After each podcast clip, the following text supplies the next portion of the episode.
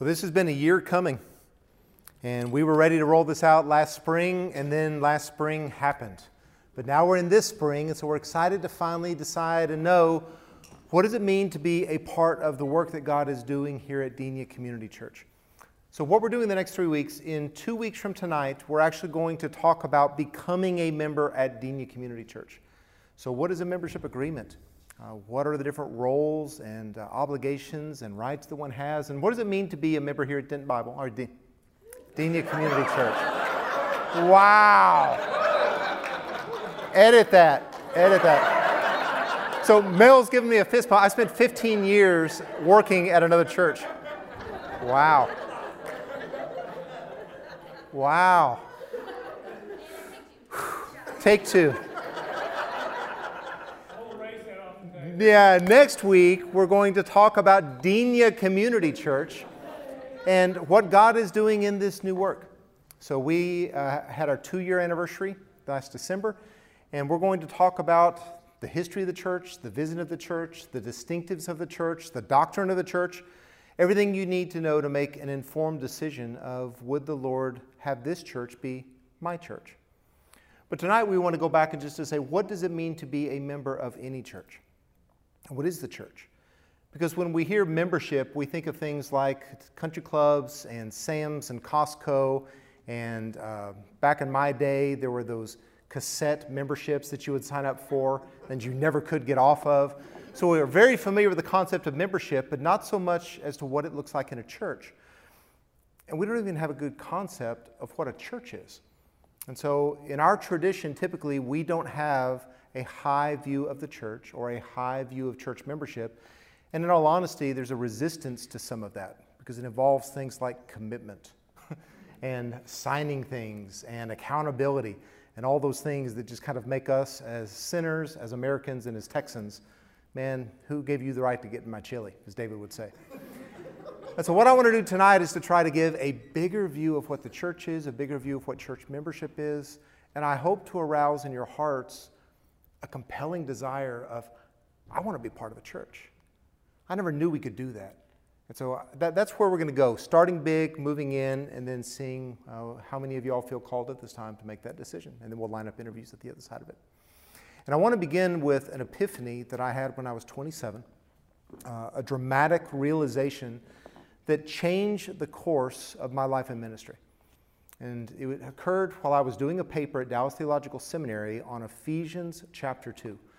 So, the book of Ephesians is one of the prison epistles of Paul. He's writing to the church at Ephesus.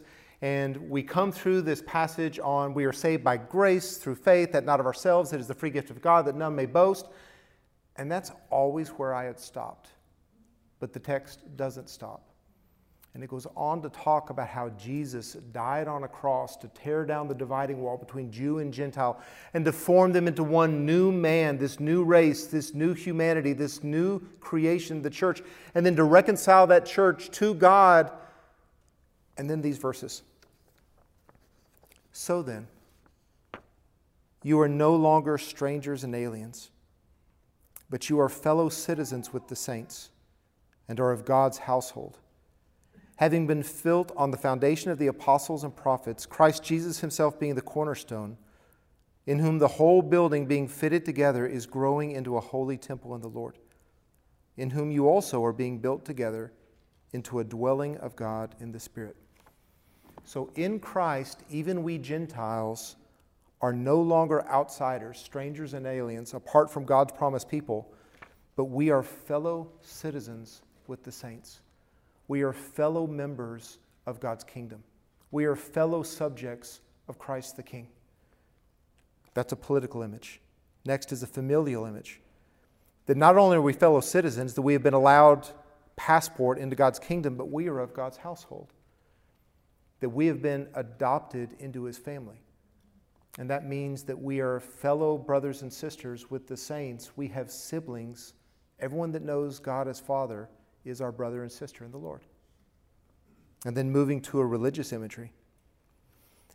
Having been built on the foundation of the apostles and prophets, their teaching, Christ Jesus himself being the cornerstone, in whom the whole building being fitted together is growing into a holy temple in the Lord, in whom you also are being built together. So Christ said, I will build my church, and the gates of hell won't stand against it. And now, what Paul describes here in Ephesians 4 is every new conversion is a new brick in the temple. And every new soul saved is another piece added to this new temple that God has placed His Spirit in. And what struck me in 1996 was I'm part of something bigger than me. I'm part of something that I never knew existed. So I came to Christ in college and I was involved in a parachurch ministry, and I honestly thought that the Christian life was about a personal relationship with Jesus Christ. And I knew that I was supposed to go to church, but I didn't have too much qualms, apart from what I was trained in in my denominational upbringing, about missing church if I needed just more rest or a good devotion on a Sunday. And what God used this text to reveal to me is the church is not something that I attend, it's not a place that I work, it's who I am. I am a part of God's kingdom once He made Christ my Savior. I am part of God's family, which makes you literally my family. And that makes me look differently at every Christian that I see and every church because this is the local family. We have an extended family, but this is the local home. This is our family. And then God is now placing all these people with this stone from here, and this is a gloriously divided, uh, divi- diverse work. And so we've got stones from Africa and Eurasia and from South America and all these things that God is using to build his temple. And it struck me the church is who I am. I realized for the first time I had no ecclesiology, I had no doctrine of the church, I had no understanding that when I had a personal relationship with Jesus Christ, I had a corporate relationship with the body of Christ, body of Christ, the church. And so for me, at the time, I was thinking about trying to be a uh, college professor or a seminary professor, and this passage made me fall in love with the church. And for all of its flaws and all of its weaknesses, and for those of you who are younger than myself, and Daryl and Leota know better than I, uh, the church is filled with flaws and frailties and weaknesses. But it's the bride of Christ. There's no plan B. There's no alternative of a life and a walk with Christ apart from the church. This is who we are in Christ. And Paul goes on now to say, is that this is not only who we are kind of theoretically in these political and familial and religious imagery, this now determines how we function within our local churches, within our local family, within our local embassy of God's kingdom, within our particular wing of the temple. So notice what Paul says in Ephesians 4. Therefore, I, the prisoner of the Lord, implore you to walk in a manner worthy of the calling with which you have been called, with all humility and gentleness, with patience, showing tolerance for one another in love, being diligent to preserve the unity of the Spirit in the bond of peace. So, Paul assumes that the Ephesians are living in community because he knows that living in community isn't easy. because Christians are sinners and we are selfish and we have our own agendas and we're hypersensitive and we're insensitive. And so Paul exhorts us as a response to the gospel that has been given to us that we have to be growing in humility and gentleness and patience and tolerance and our love because this is how we are diligent to preserve the unity of the Spirit. Christians aren't called to create unity, but to preserve it. Christ created unity. We tend to rupture it with our sin, and so we're called to guard against it by taking on the character of Christ. Because, look at our identity. Because there's only one body of Christ. There's only one head, there's only one body. We're all part of that body, even though we're part of local expressions of it. We were all regenerated by one Spirit. We are all indwelt by one Spirit, and together we are forming the temple of that one Spirit. We were called in one hope of our calling. We all have the hope of heaven the hope of being delivered from this world, delivering from the wrath of God, and living with God someday. We all serve the same Lord. We all share the one faith. We were all regenerated through the one baptism of the Holy Spirit. All of us serve the same God. We all pray to the same Father. And He's over all and through all and in all. So He's all encompassing, and He's our common Father and our common God, and that unifies us but it doesn't make us homogenous. Christians aren't clones. God allows for this marvelous diversity and distinctiveness God loves the races, He made them. God loves differences in types and generations because He made them. But He wants them unified just as God, the Trinity, is one, though distinct. And now look at how He describes another aspect of our identity, especially as it pertains to our life in the local church. But to each one of us, grace was given according to the measure of Christ's gift. This is talking about the spiritual gift that God gives each believer when they become a new creation in Christ. And God does that because every person has a role, every person has a part. And so much of our life is competitive. Of people are filling out applications and bolstering resumes and swelling out LinkedIn to get that internship, that job, that opportunity, and only the best are going to get it. But that's not the way it is in the church. Everyone in the church has a role. Everyone is vital. Everyone is important. And everyone is distinct. So that we have to rely on one another and appreciate one another and lean on one another in ways that we wouldn't normally. Because Paul goes on to say, and this is Mel's life transforming verse He gave some as apostles, and some as prophets, and some as evangelists, and some as pastors and teachers for the equipping of the saints for the work of service to the building up of the body of Christ. So Mel was a production supervisor at CF&I in Pueblo, Colorado, and he came to Christ uh, as an early boy, but he got serious about Christ when his daughter died, and he was discipled. And in the context of that discipleship, he joined a small church. And he came by one day and he noticed the pastor was shoveling coal into the cellar because it gets cold in Colorado. And he had also seen the pastor mowing the lawn, painting the buildings, prepping the sermon, visiting the people. And so he asked his disciple, he says, Why didn't God give that dear man any help? And he said, He did. You're that help. I'm that help. We're that help. And he turned him to Ephesians 4 that the job of the clergy, of the pastors, of the ministers, isn't to do the work for you on your behalf, it's to equip you to do that work that joining a church means using the gift that God has given you in the role and the capacity that He has intended for you to serve the body and to bless the community, and you get to get in the game. And everybody's needed, everybody's critical. When people aren't participating, then the body's not functioning at full capacity. When people aren't attending and engaged, then the body's not functioning at full capacity. And if you'll remember when we were child, children, and enthusiastic enough to still sit on the sideline saying, Pick me, pick me. You know, put me in the game. Let me play. Let me try. And it's only as we got older that we got more fearful and lazier. And then we just kind of watched the kids have all the fun. but there was that time that we knew that we were intended to engage and to be involved. And we got the joy of participating. And that's what God has given all of His children that you don't just get to be saved and then to be spectators. You get to engage and to watch God use you to transform people's lives.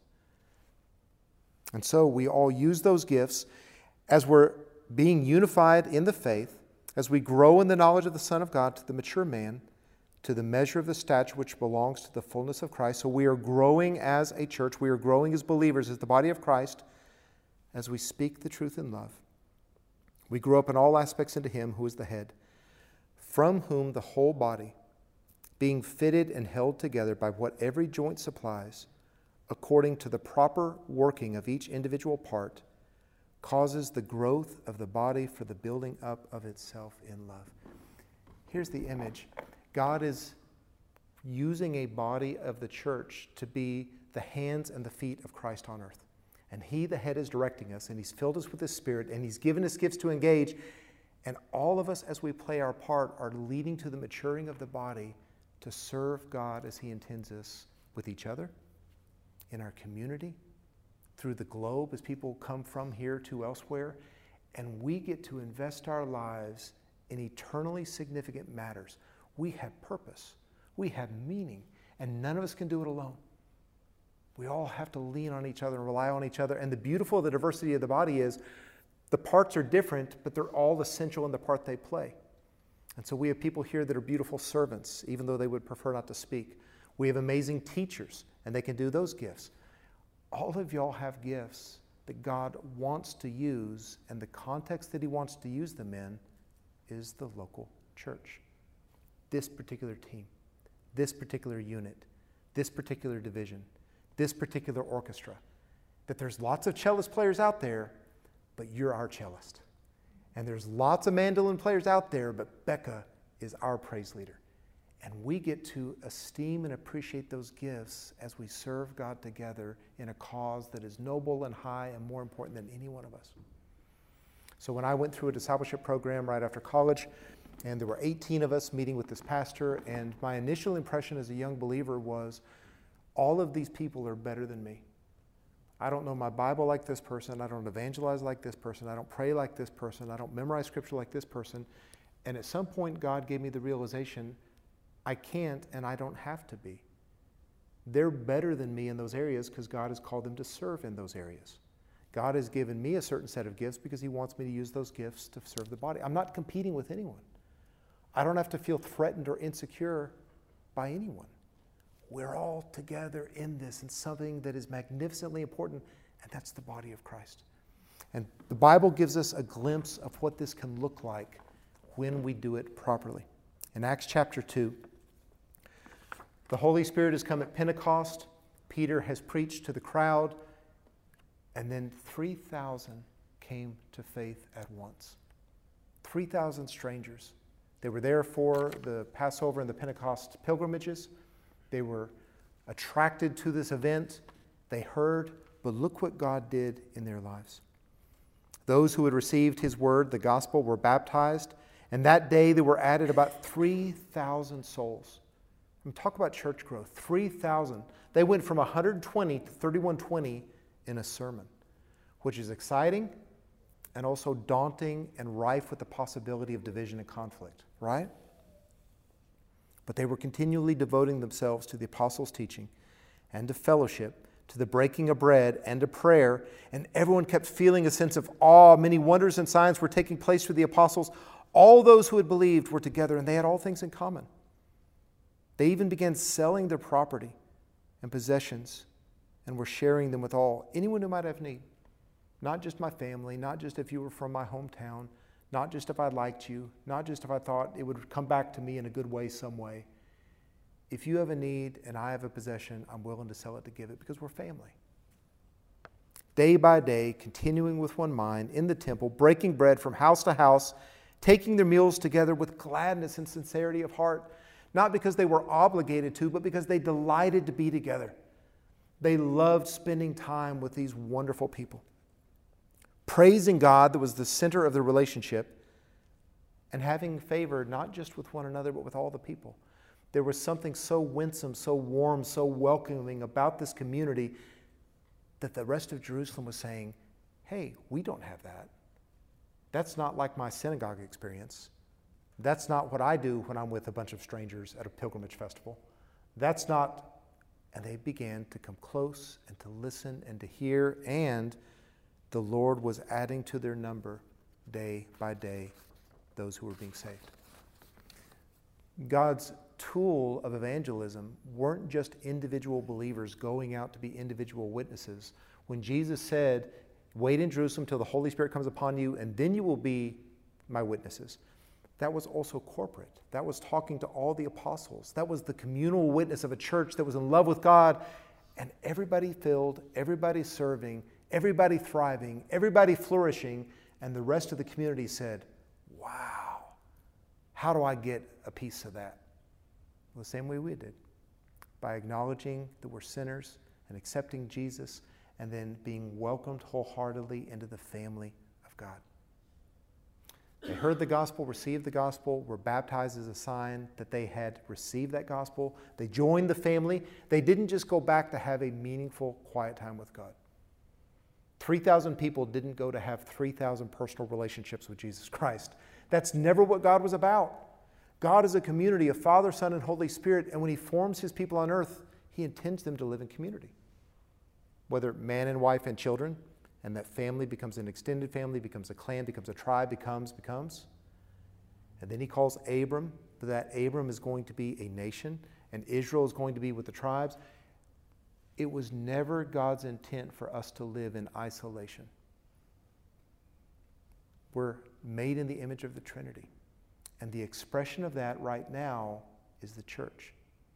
We are the glimpse of heaven that we're giving the world so that they will jump on while there's time. So, what are some things that we see about membership in the universal and the local church just in these texts? First of all, every Christian is a member of the universal church. You didn't have to sign, you didn't have to commit, you didn't have to apply, you weren't given an opportunity to opt out. If you are in Christ, you are in the body of Christ. If God is your father, you have siblings. If you are part of the Holy Spirit's temple, then you have all these other parts that are making up that temple. We're all part of this universal church, and therefore, members of local churches should all be Christian. The membership roster of a local church ideally will only be those who are regenerated, born again believers, because that's who the church is. That's what the church is. And so when we begin to interview you with interview you and ask you your gospel story and to hear your testimony, we're just one wanting to hear your praising God with your gospel testimony, but also to make sure that you truly do know Jesus as your Savior, that you really do understand the gospel. Because here in the South, there are many of those who grew up in church or in church environments and they know the lingo and the language. They went to camp, they had the experience, but the reality is they have never been born again. And so we just want to talk to people and, as much as possible, try to restrict the roster to those who know Jesus as their Savior. Secondly, Christians enjoy and express their membership in the universal church through committed, active, loving membership in a local church. So I'm part of this massive thing that God is doing through the centuries till Christ comes back, but I get to enjoy it now in the context of a local family. I get to express that identity now in the context of a local community. And so there were some college athletes in here, and you athletes have that in common, but you were assigned a team and a squad and a dorm and a roommate, and you were assigned a team. And athletes, once you get on the roster, now you're assigned this and that team. We have some uh, vets in here. You have your military identity in common, but you I wouldn't say enjoyed it, but you expressed that and served that in the context of your particular branch and unit and division. And so, likewise, we who are the body of Christ get to express that and enjoy that in a local body, which is what the local church is. Membership in the universal church occurs at conversion and is validated by baptism and participation in communion. When someone gives their life to Jesus Christ as their Savior, part of what they're doing in baptism is saying, God, I am giving myself to you, and God is communicating, and I am receiving you. And the local church or the minister in which the baptism is being officiated is saying, and I'm endorsing this event. I'm acknowledging that this person has made a genuine confession and has a genuine testimony of salvation. They're part of the family. And then the communion is a way that we remind ourselves of that family identity and we show that we're in good standing, that there's nothing that has caused us to be removed, that we have a clean conscience before God, that we're reconciled with others, that we're able to enjoy the family functions. And finally, not all Christian communities are churches. A church is something that Christ is creating, and it has certain common factors that are essential if it's truly to be a church. They preach the gospel. They teach God's word. They celebrate Christ's ordinances. They fulfill Christ's commission. We have a mission, it's not just fellowship. We foster fellowship, we care for the members, we maintain doctrinal and moral standards, we're governed by godly, accountable officers that Christ delegates spiritual authority to for the good of the family, for the good of the body. Home groups, Bible studies, uh, fellowship among Christians with meaningful spiritual conversations, parachurch organizations, all of those are good. None of those are church. They're wonderful as supplements for the church, but they're not a substitute for the church. The church is the organism that Christ establishes to be his representative in a designated location. And once we start hearing those words like standards discipline, authority, you can already start, okay, pastor's gone from preaching to meddling. And we, we don't like those things, right? And there are those who will resist becoming members because I don't like that, or I don't see what that looked like in my old church. So we want to unpack a little bit biblically what that is and why that is. Local churches exercise discipline formative discipline to help people grow in their walk with Christ, and corrective discipline if they stray from that. Jesus said in Matthew 18, if your brother, and in context, we're going to see your brother sister in Christ, this is a church context, sins, go and show him his fault in private. And if he listens to you, you've won your brother. But if he doesn't listen to you, don't give up on him. Love him enough to take one or two more with you, so that by the mouth of two or three witnesses, every fact may be confirmed. And if they still refuse to listen, then it may be necessary to tell it to the church. And if he refuses even to listen to the family intervention, the family gathering, then let him be to you as a Gentile and a tax collector. Truly I say to you, whatever you bind on earth shall have been bound in heaven, and whatever you loose on earth shall have been loosed in heaven. In other words, the decisions that God's authorities make are approved by God, that He has given them that authority to make those decisions. And we get this, right? If a child is disruptive, he's asked to be quiet. If he doesn't, he's given detention. If he doesn't, he sees the principal. If he doesn't, he might be suspended. If he's suspended, he might be expelled. And why are you doing it? for the good of the class, for the good of the students, for the good of the school, and for the good of that student, because you're trying to correct them. The same thing happens on athletic teams and in businesses, that for the good of the body, for the good of the mission, for the good of the cause, we have to have standards and enforce those. Paul gives in 2 Corinthians 5, 1 Corinthians 5. It's actually reported that there is immorality among you, and of such a kind as does not exist even among the Gentiles someone's sleeping with his father's wife, and you become arrogant and haven't mourned, you should have removed him from your midst. He tells Titus, reject a factious man after a first and second warning. If people are causing constant contention, conflict, division, and they won't stop slandering, gossiping, fighting, then you may have to ask them to leave for the good of the body. And if anyone comes to you and does not bring this teaching, do not receive him into your house give them a greeting. That means if a visiting traveling teacher is coming and wants to speak from the pulpit or have a class, it's the job of the authorities to make sure that they're teaching truth, that they're corresponding with what God has revealed, that they're teaching a, a true gospel. And the goal in this is the restoration of the individual. So local churches pursue and restore repentant sinners. In that same context, right before when Jesus said about disciplining, he said, If any man has a hundred sheep and one of them has gone astray, does he not leave the 99 on the mountain and go and search for the one that is straying? And then comes, If your brother sins. In other words, we love each other enough that if you see me doing something dumb and dangerous and destructive, that you'll call me on it. And if we see someone in the family beginning to move into destructive patterns and behaviors, we love them enough to exhort them. And then, even if we've been the one who's been offended, Peter asked after this passage, Lord, how often shall I how often shall my brother sin against me and I forgive him? Up to 7 times? Jesus said, I do not say to you up to 7 times, but up to 70 times 7. We never stop forgiving. Here is a brother or sister in the faith that has harmed us repeatedly. And what do we do? We forgive them repeatedly, just as we are repeatedly forgiven because we're family. Paul says, about this same person, by the way, that was in this gross immorality, said, remove him from the church. The man repented. Here's how Paul now says to receive him back. Sufficient for such a one is this punishment which was inflicted on him by the majority, being kicked out of the church for a season. So that on the contrary, you should rather forgive and comfort him. Otherwise, such a one might be overwhelmed by excessive sorrow. I urge you, reaffirm your love for him.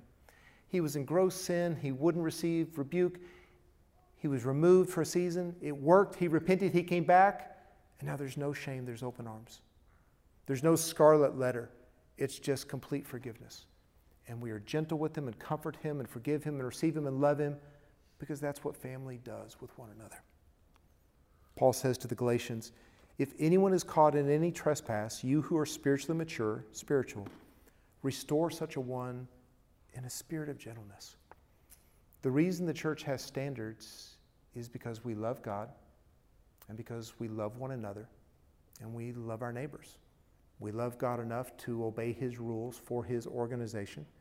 We love one another enough to try to stop each other when we do foolish, sinful, harmful things. And we love our neighbors enough not to discredit our testimony because we, if we allow those things to go unaddressed, they're not going to listen to us when we talk to them about the gospel of Jesus Christ.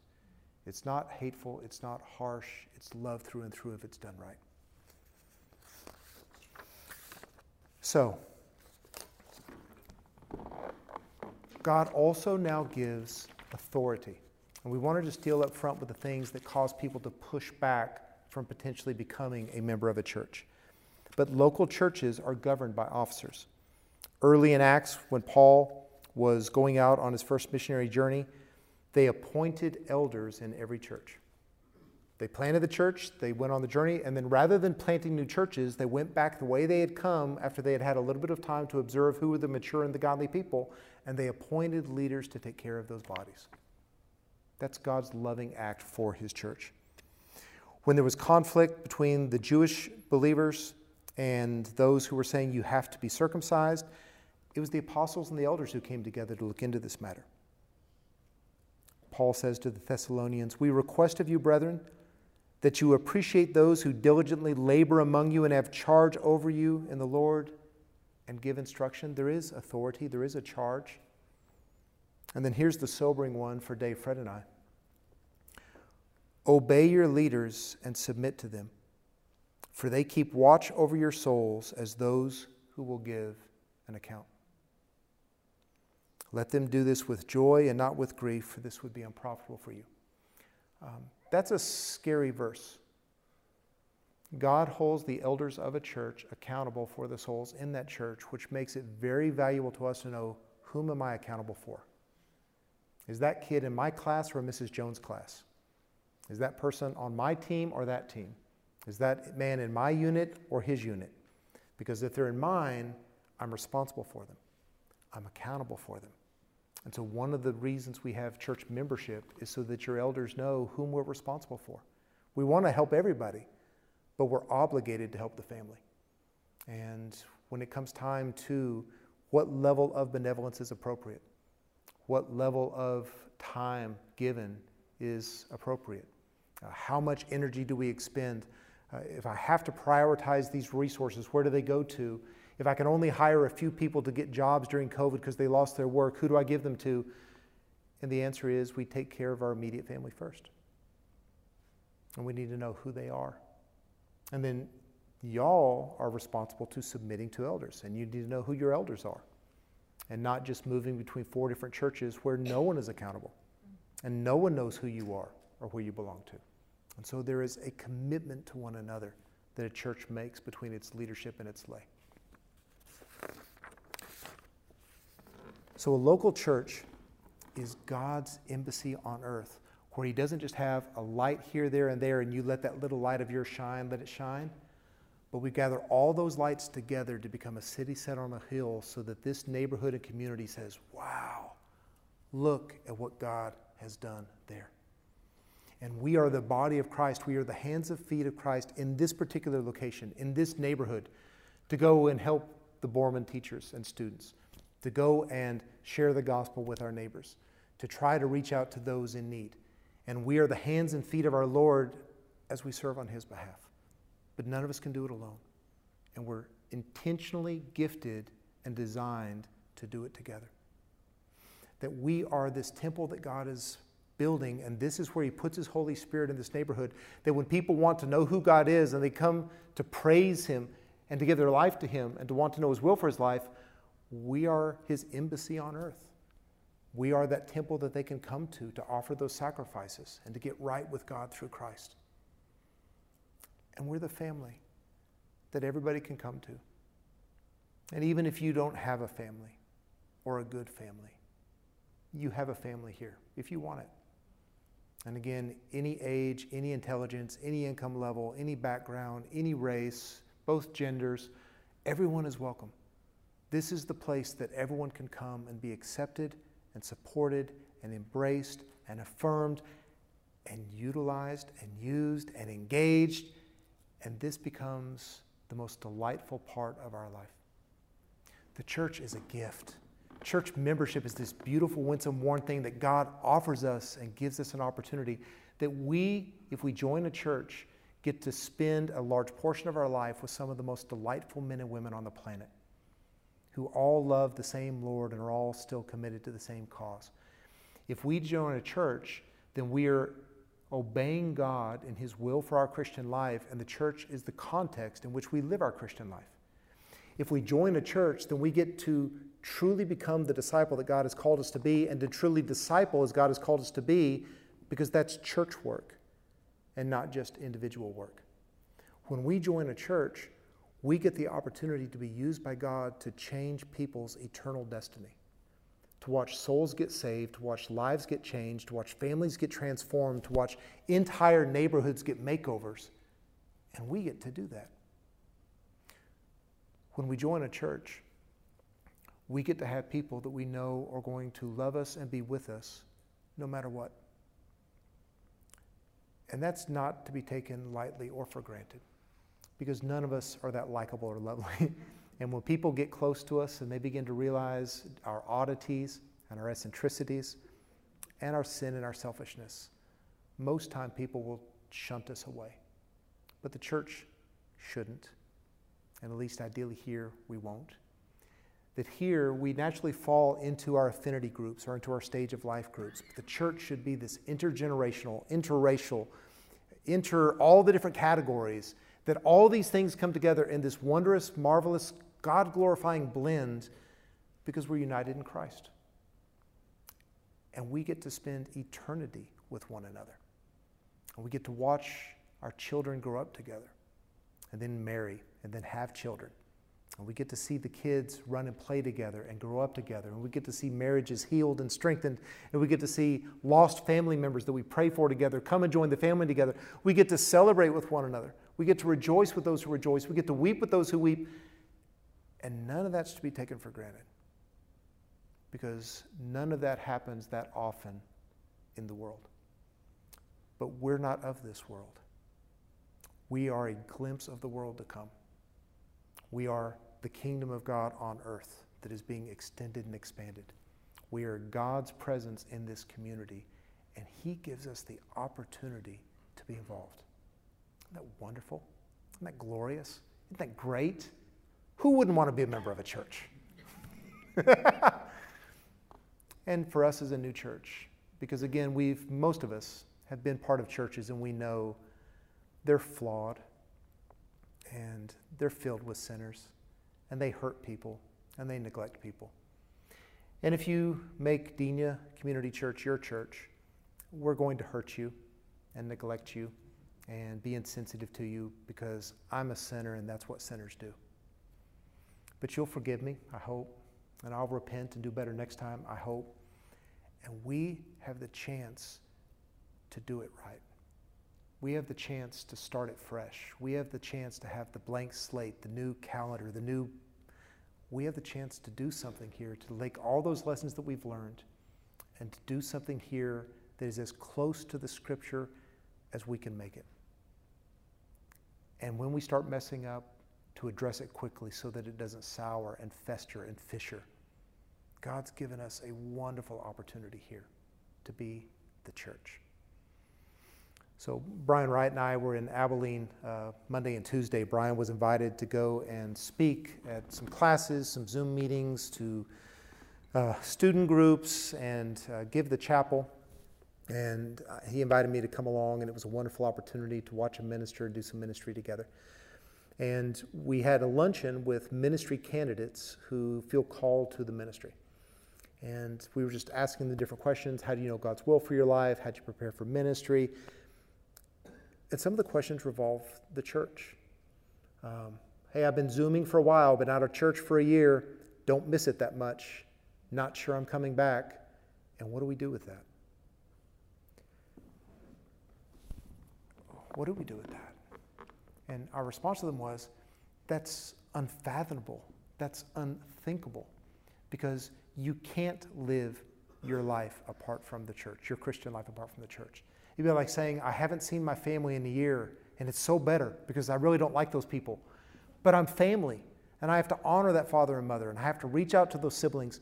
And that's not a good thing simply because it's a selfishly easy thing. The context of our Christian life is the body of Christ. The context of our ministry is the church, where we have the opportunity to be a part of what God is doing on earth. Christ formed the church to fulfill his commission, and this is the organism that he is using to bring lost sinners to himself, to mature them in the Lord, to use their gifts, to strengthen the church, to go out in the community. This is the cutting edge. This is the vanguard. This is the front line of what Christ is doing on earth. Dietrich Bonhoeffer, when he decided to pursue not being a classical pianist, which was his initial desire, but to pursue theology, he had a brother who was a physicist said, The church, that weak, corrupt, decrepit institution. And 14 year old Bonhoeffer said, Then I will make it better. Which is exactly right. If you've been a Christian for long, the church has let you down. You've been hurt by the church.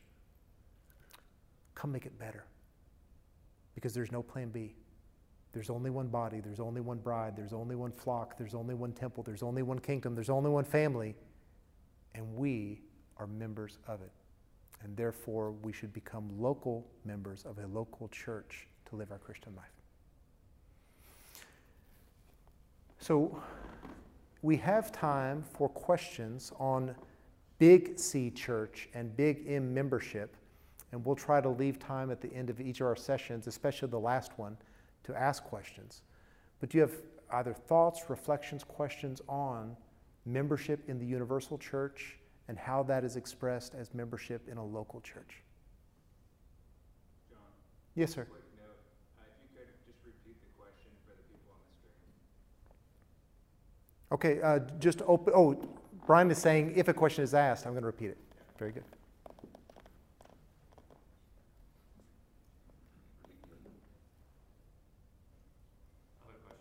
Yeah. maybe the right session to ask this, but so as you guys go through and tell us, I presume what our doctrine Yeah. beliefs are, do we have to agree with each and every belief to be Yeah. a member? Yeah. So Carrie's question is next week, as we go through our doctrinal statement, do you have to believe in each and every doctrine to be a member? No. And so the, the doctrinal statement is broken up into three parts. And the first part is in unity with the church in every place in every age, we affirm the Apostles' Creed and the Nicene Creed. That, like Christians from the dawn of the church, we believe in God the Father Almighty, maker of heaven and earth, and in Jesus Christ, his only Son, our Lord. And if you are a Christian, then you can be a member of this church. I say that, you're a member of the universal church. And we have, we're, we're part of that tradition. Now, within the universal church, we are evangelical Protestant. So we're not Eastern Orthodox, we're not Roman Catholic, and those are the three main branches. And so the next section of the doctrinal statement is in harmony with evangelical Protestants of many different denominational traditions, we affirm these distinctives. And so that would just be the Protestant distinctives. We don't believe that the Bishop of Rome is the vicar of Christ on earth. We don't believe in prayer to Mary. There are things that set a Protestant apart from a Roman Catholic or from an Eastern Orthodox. And so we would expect uh, affirming of those. And you wouldn't want to be a member of this church if we didn't believe what a Roman Catholic Eastern Orthodox did. But then there's a third level that's really our distinctives as a church. So among Protestant evangelicals, there are differences of opinion on do you baptize as an infant or as an adult? What is the nature and purpose of the sign gifts today? What type of church polity or government most closely corresponds to Scripture? Can you lose your salvation? Uh, what are some of the finer details of the end times? And so we explain what we believe on those, but you don't have to affirm those to be a member of the church.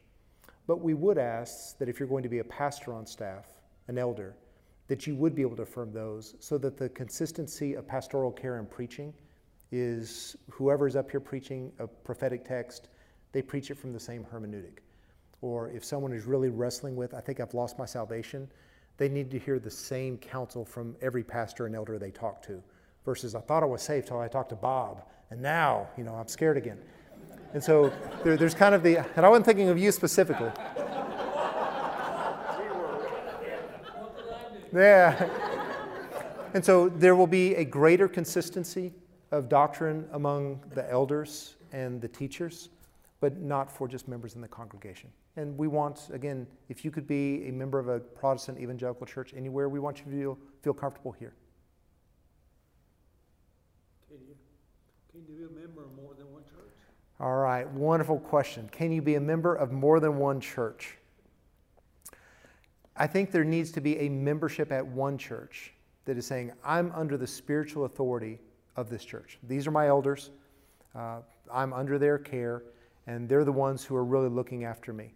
But that doesn't mean that we can't be involved in other churches and participate in the programs. In fact, one thing that I would really love to see as a distinctive of Denia is a unifying, collaborative attitude that just we work with every gospel preaching, Bible believing, Jesus loving church as often as we can, as many ways that we can.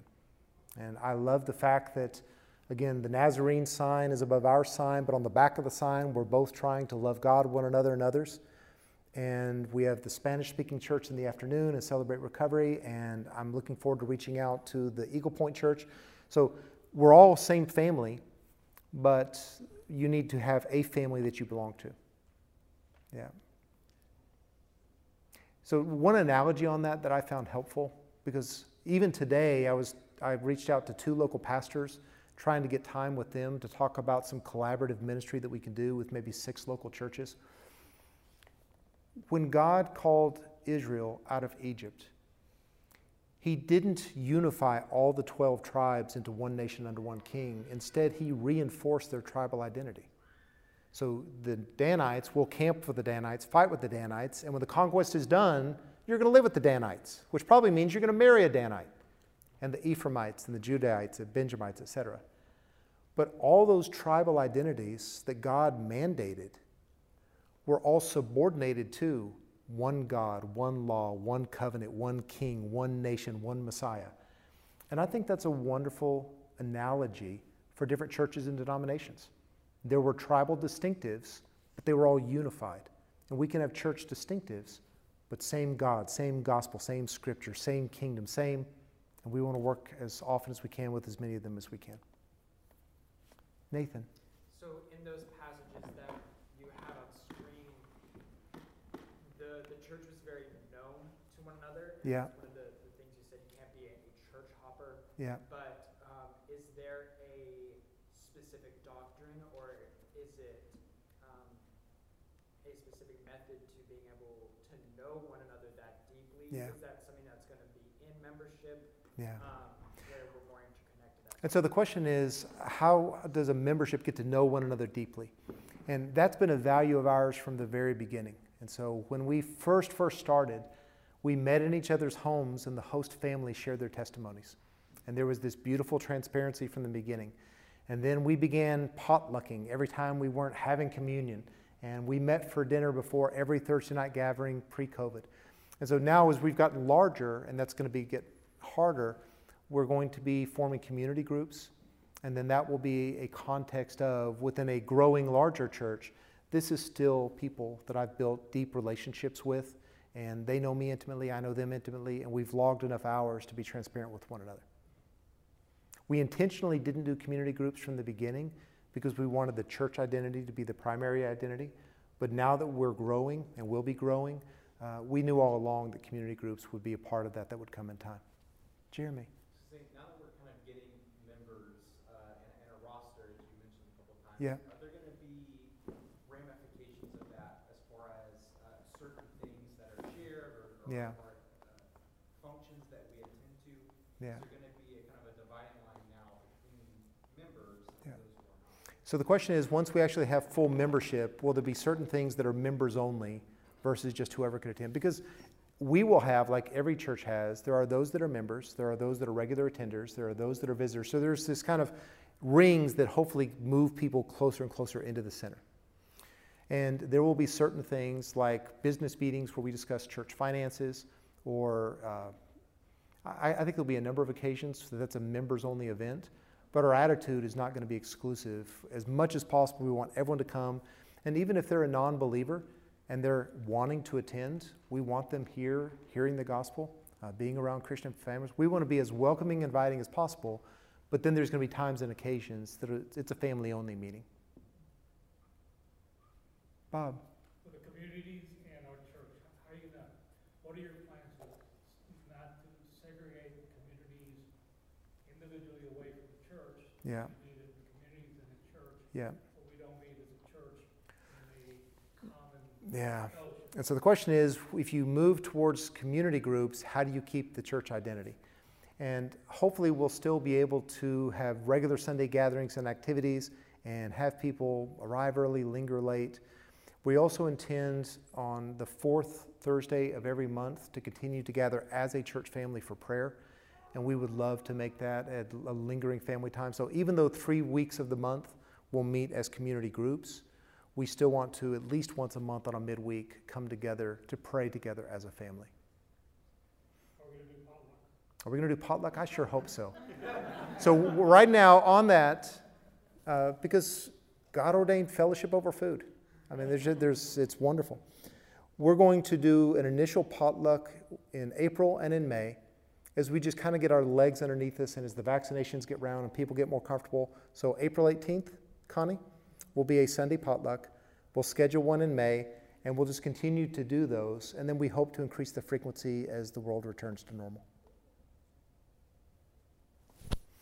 Thank you all for coming. Next week, what we will do is we're going to walk through our doctrinal statement and our bylaws and then find out exactly who is Denia. Because again, we want everybody to just be fully aware of what we believe, why we do what we do, and have an informed decision, have an opportunity to ask questions. And then that'll lead us into our final week of actually, okay, so how do I join? How do I sign up? What does that look like? What does that mean? What's my part? Where's my or? And then we just get to go and do it. So, would you pray with me? Father, we thank you for the church. We thank you that you didn't leave us in isolation, that we're not just individual Christians or Christian couples scattered about, but you form us into a community. And you gave us some structure, and you gave us some essential functions, and you've given us core beliefs. Most importantly, you have united us in our Savior through your Spirit to serve and to worship you.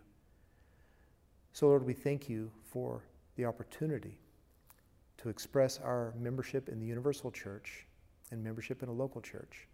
And we pray that as we do this, that you would keep us unified, keep us holy, keep us harmonious, keep us faithful, guard us from the evil one, guard us from ourselves, and use us to do great things for you here in this neighborhood.